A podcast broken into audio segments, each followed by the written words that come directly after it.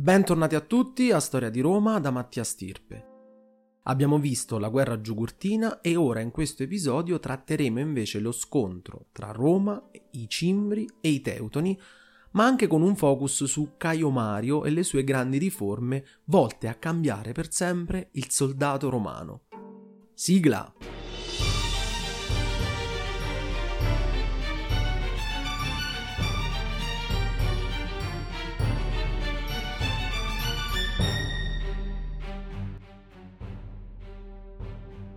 Prima di cominciare, come sempre, vi invito a seguire la pagina Instagram di questo progetto dal nome podcast Storia di Roma.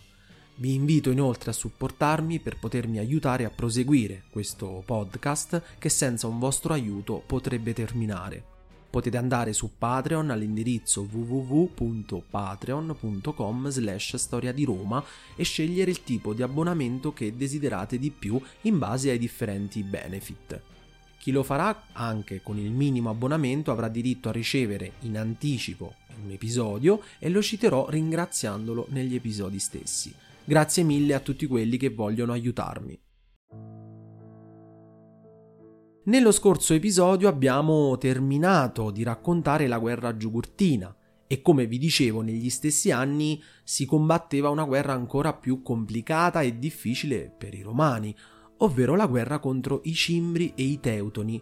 Vediamo di cosa si tratta. Prima dello scontro effettivo tra Roma e questi popoli, c'è da dire che non si sa bene il perché, probabilmente dovuto a un cambiamento climatico, a inondazioni o altro, fatto sta che anni prima alcune popolazioni germaniche migrano. Non eserciti, ma popoli precede una migrazione piuttosto significativa ma non troppo avvenuta anni successivi, all'età di Cesare, nella Gallia Cisalpina, o quando anche si spostarono al di là del Reno e Cesare stesso li batté per farli tornare indietro nei loro territori ma la grande prima significativa migrazione ci sarà nell'età di Marco Aurelio, intorno quindi al 160-170 a.C., quindi addirittura due secoli e mezzo dopo questi anni. Ma torniamo a questa migrazione. Questi popoli non intendevano attaccare Roma, che fa paura, vista la sua potenza ormai enorme che aveva, Roma al tempo stesso era ormai convinta della sua forza, si sentiva invincibile e stava pian piano risolvendo anche la guerra in Numidia contro Giugurta. Una guerra risolta alla fine da Caio Mario che era stata quasi un calvario, vista la loro cavalleria, che all'epoca era forse la migliore del mondo antico e che aveva eseguito una guerriglia incessante che mise Roma in estrema difficoltà attraverso appunto la tattica militare della guerriglia e non quella di contrastare Roma in campo aperto, dove non avrebbe avuto chance. Anche Lucio Cornelio Silla aveva avuto un ruolo importante in questa guerra, per non parlare di Caio Mario, ma anche di Metello stesso. Vedremo che da qui in avanti nasceranno dei generali a Roma per non dire formidabili e che rimarranno per sempre nella storia come eh, migliori comandanti di sempre. Per ora la differenza tra questi due generali, ovvero Lucio Cornelio Silla e Caio Mario, è più o meno questa. Immaginate un Mario efficiente, che teneva molto alla disciplina e alle regole. Un Silla invece ha la stessa grande impronta militare di Mario, ma molto più per così dire astuto, una volpe potremmo dire. Questo lo renderà un personaggio non solo carismatico come anche Mario, ma anche furbo, Vedremo che in futuro Silla sarà quasi come un alter ego di Giulio Cesare e probabilmente dal punto di vista militare anche superiore a Mario, nonostante l'estrema difficile sfida vista la loro enorme grandezza da questo punto di vista. Ma torniamo a noi. Caio Mario dunque si fa presto un nome grazie alla guerra giugurtina che aveva iniziato eh, grazie a Metello e inizia eh, anche qui però lo scontro, la rivalità con Cornelio Silla. Sia perché era un personaggio dalla vita privata, come vedremo, eh, particolarmente dubbia e non coerente, diciamo, con la figura classica del buon romano, sia perché era stato importante anche nella guerra stessa eh, Giugurtina quando convinse il re Bocco a tradire Giugurta e a farlo consegnare ai romani, semplicemente parlandogli. Quindi nel momento che Roma affronta Cimbri e Teutoni con Silla e Mario, questi due sono già in una situazione di gelosia e di scontro personale. Uno scontro personale che accresce sempre di più, soprattutto quando Silla si permette addirittura di personificare il suo anello con il quale timbra i suoi atti, mettendo la scena dove Bocco consegna a Silla lo stesso Giugurta quindi quasi togliendo tutti i meriti a Caio Mario e quindi Mario di questo fatto ovviamente va in incandescenza, ma per ora deve accettare che Silla sia sotto il suo comando per via dello scontro contro queste due popolazioni germaniche molto temibili. E perché Mario era consapevole dell'abilità militare di Silla e quindi meglio avere un generale al suo comando bravo e deciso piuttosto che affidare il comando a qualcuno di dubbia abilità. Fatto sta che due anni dopo il ritorno dalla Numidia si verifica l'ennesima sconfitta contro questa popolazione germanica. I Cimbri erano scesi insieme ai Teutoni arrivando nel 113 al primo incontro nel Norico. Il Norico è una specie di alleato strategico di Roma perché i suoi re sono amici di Roma e Roma ne è molto contenta perché proprio in quella zona vi era una vasta miniera di ferro Ferro non solo dalle ottime proprietà, ma anche in abbondanza, e questo fa molta gola ai romani. Dunque i Cimbri e i Teutoni scendono dal nord della Germania in una migrazione, come abbiamo detto, eh, scendendo fino al Norico. Le fonti parlano, pensate, di circa 300.000 persone che si spostano, una, una massa enorme ma non riescono però ad insediarsi perché scendendo ancora di più vengono allontanate prima dalle popolazioni danubiane e quindi andranno addirittura fino in Gallia, eh, cercando di andare anche in Spagna, dove anche lì però i Celtiberi, un grande popolo guerriero che conosciamo già, li allontana e quindi diciamo questa migrazione va a terminare nella Gallia meridionale, quella da dove poi Giulio Cesare partirà con la sua grande campagna di conquista. Però in questo movimento, in questa migrazione, nel momento in cui si trovano nei pressi di Noreia, nel Norico quindi, Roma decide di attaccarli subito con il suo console dell'epoca. Parliamo del 113, ovvero Papirio Carbone, che però non è Silla, non è Mario e viene sconfitto sonoramente. Altre purtroppo saranno le sconfitte romane. Nel 109 viene sconfitto eh, Giulio Silano a Narbonensis, nella Gallia. Nel 107 viene sconfitto ed ucciso in battaglia anche Cassio Longino ed i superstiti del suo esercito passati addirittura sotto il gioco, come nelle forche cautine, e nel 105 altra disfatta romana, la più importante, presso Arausio in Provenza, dove il proconsole Servilio Cepione ed il console Maglio Massimo, che si detestano e non si coordinano tra di loro, si accampano quindi separatamente e separatamente vengono distrutti in una delle disfatte più spaventose della storia di Roma, perché pensate che Roma solo lì perse 50.000 legionari. Roma a questo punto è terrorizzata. È terrorizzata dalla probabilità che queste due popolazioni, ora che erano ora insediate nella Gallia, potessero entrare in Italia. Infatti chiude totalmente anche le uscite alla popolazione italica, che non potevano uscire al di là delle Alpi, e recluta moltissimi gladiatori. Gladiatori che sapevano combattere, ma non erano adatti assolutamente per uno scontro disciplinato e di gruppo, combattevano da soli, non avevano il senso dell'unione, della tattica militare legionaria, che poi era invece la vera potenza di Roma, perché un buon combattente ma solitario non serviva a nulla. Quindi Roma aveva perso 50.000 uomini ed era costretta immediatamente a reclutare un esercito al più presto e per questo eh, preleva moltissimi, come detto, gladiatori e li mette al servizio di Caio Mario, che ovviamente per prima cosa iniziò a disciplinarli per poterli far combattere all'interno di un sistema complesso e non più individuale. A Caio Mario gli si dà il tempo fortunatamente di addestrare il suo esercito e nel frattempo introduce riforme importanti per l'esercito e vediamo quali. Come sappiamo la grande espansione di Roma, la necessità di proteggere i nuovi territori, le nuove conquiste e anche lo stato di guerra permanente che ormai caratterizzava questa storia di Roma richiedeva un esercito sempre più numeroso e quindi anche la necessità di reclutare un grande numero di soldati. È chiaro dunque che le modalità di reclutamento fissate nella grande riforma serviana addirittura che però era di cinque secoli prima dal re Servio Tullio, doveva essere superata.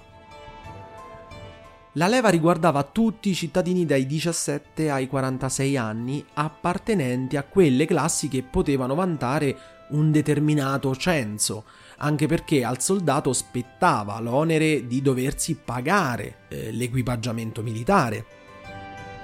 I proprietari terrieri rappresentavano la base quindi del reclutamento, però che succede?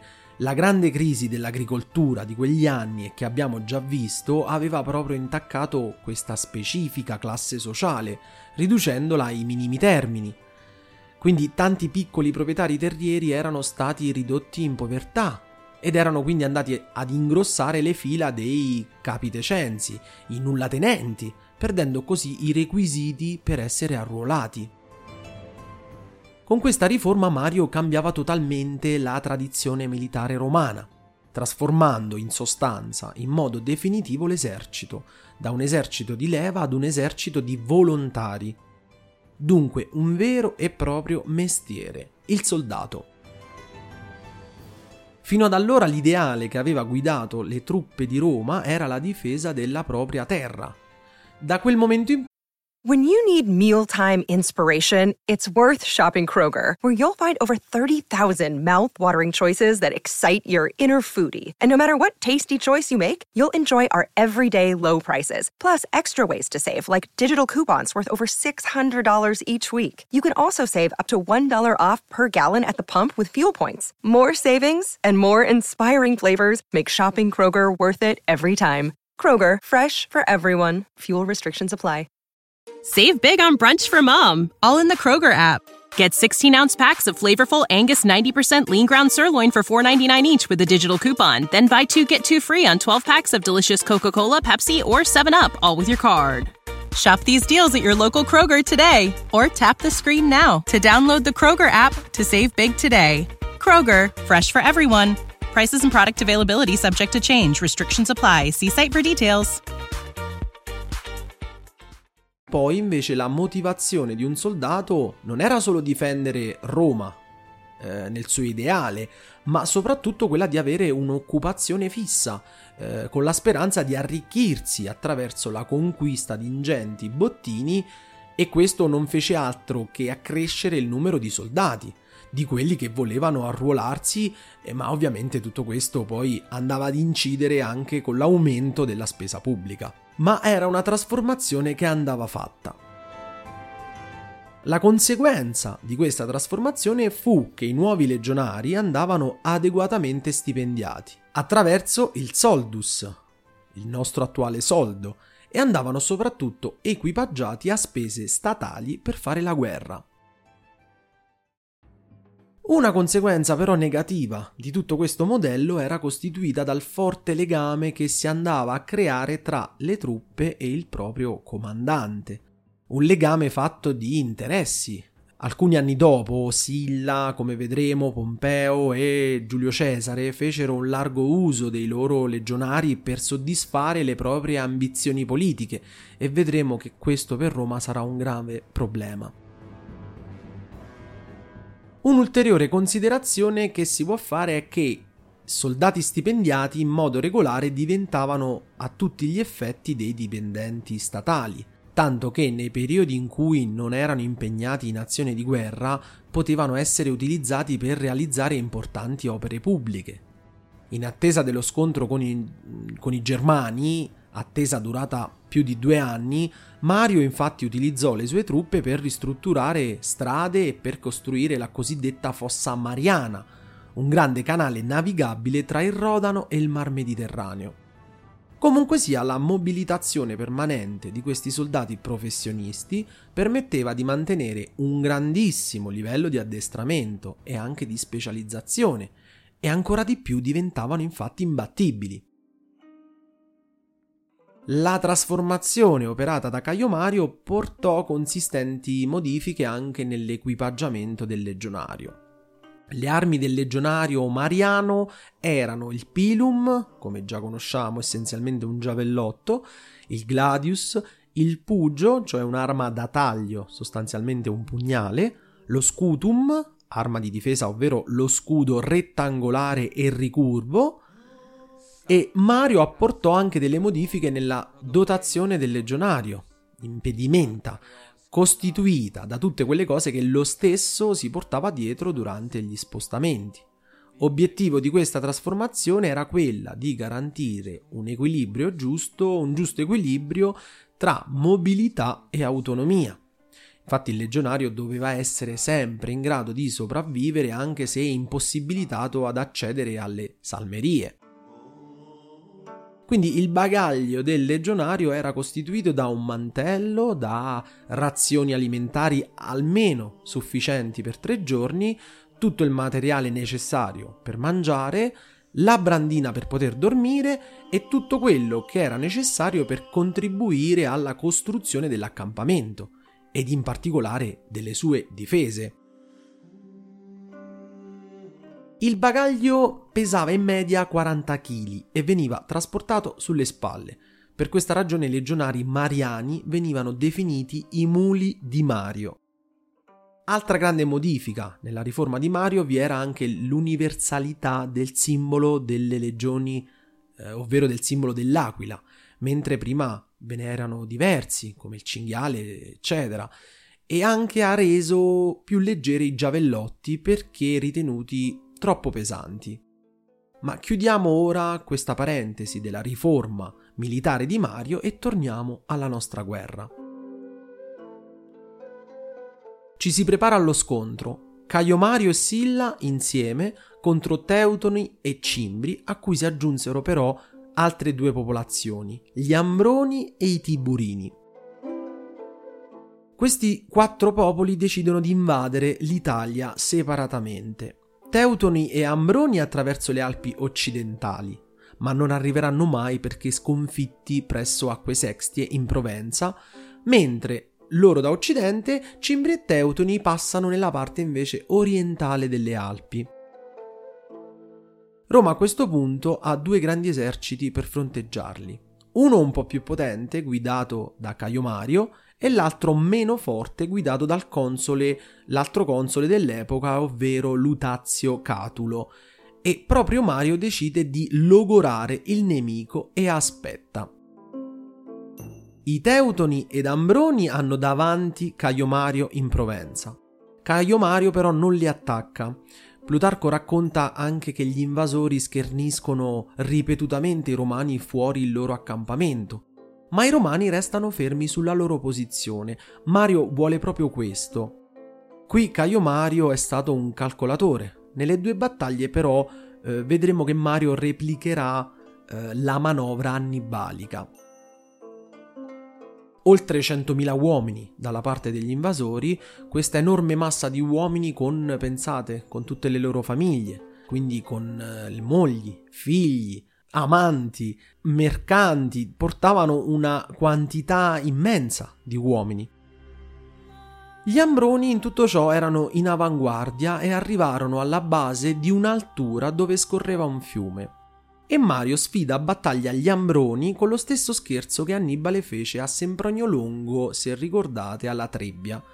Manda un gruppo di soldati a prendere l'acqua proprio in quella riva del fiume, i nemici cioè gli Ambroni, escono dal loro accampamento in massa per attaccare i Romani che però a quel punto escono anche loro in gran numero e soprattutto uscirono dall'altura dove stavano, quindi combattevano in discesa e così in grande vantaggio strategico.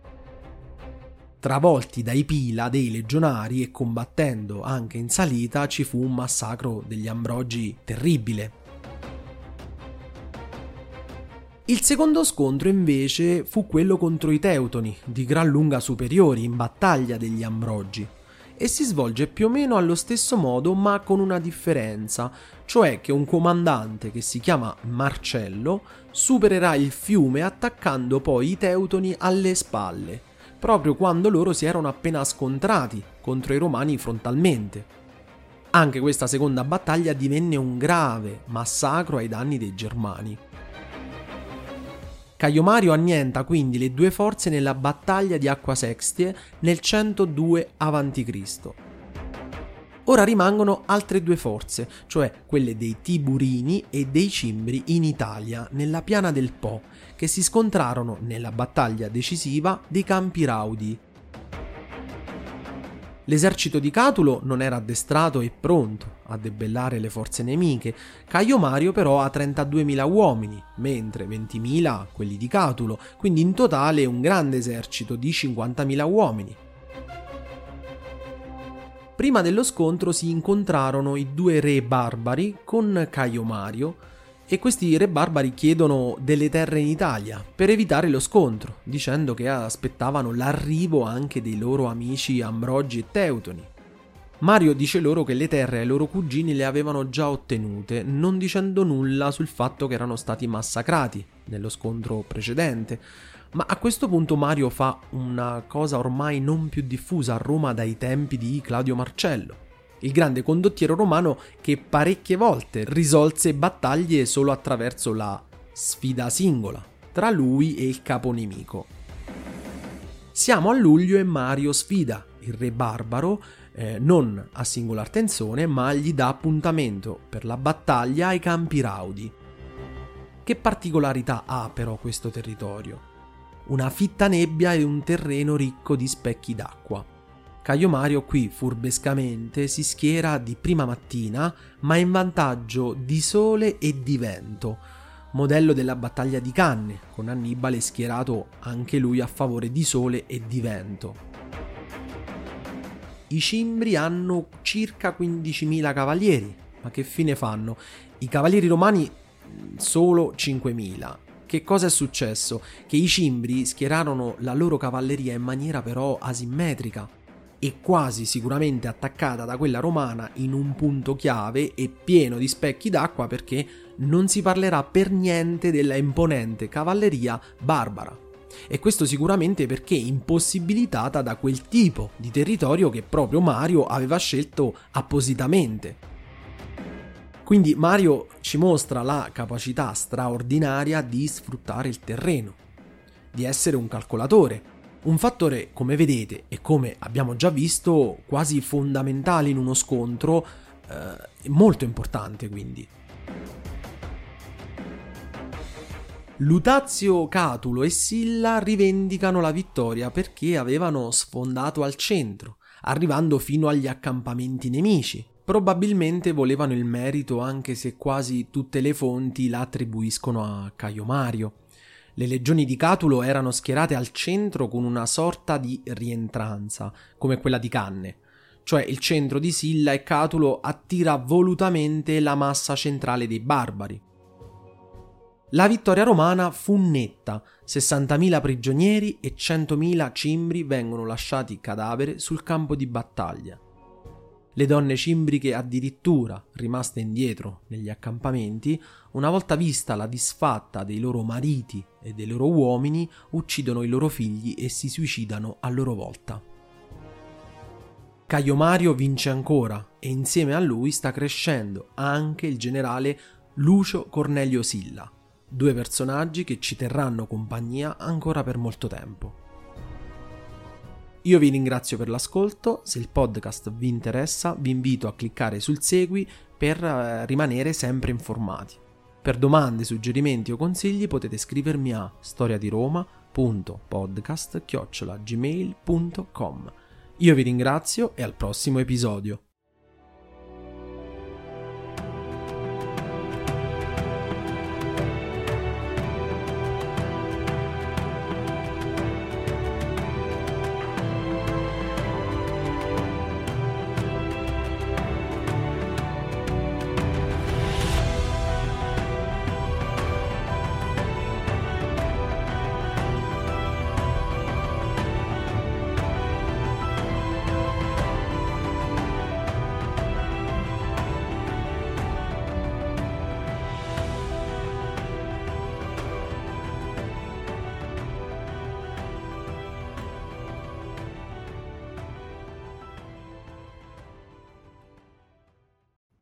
Save big money now on new siding from LP Smart SmartSide at Menards. Update and beautify your home with your choice of 13 timeless colors of pre-finished engineered siding.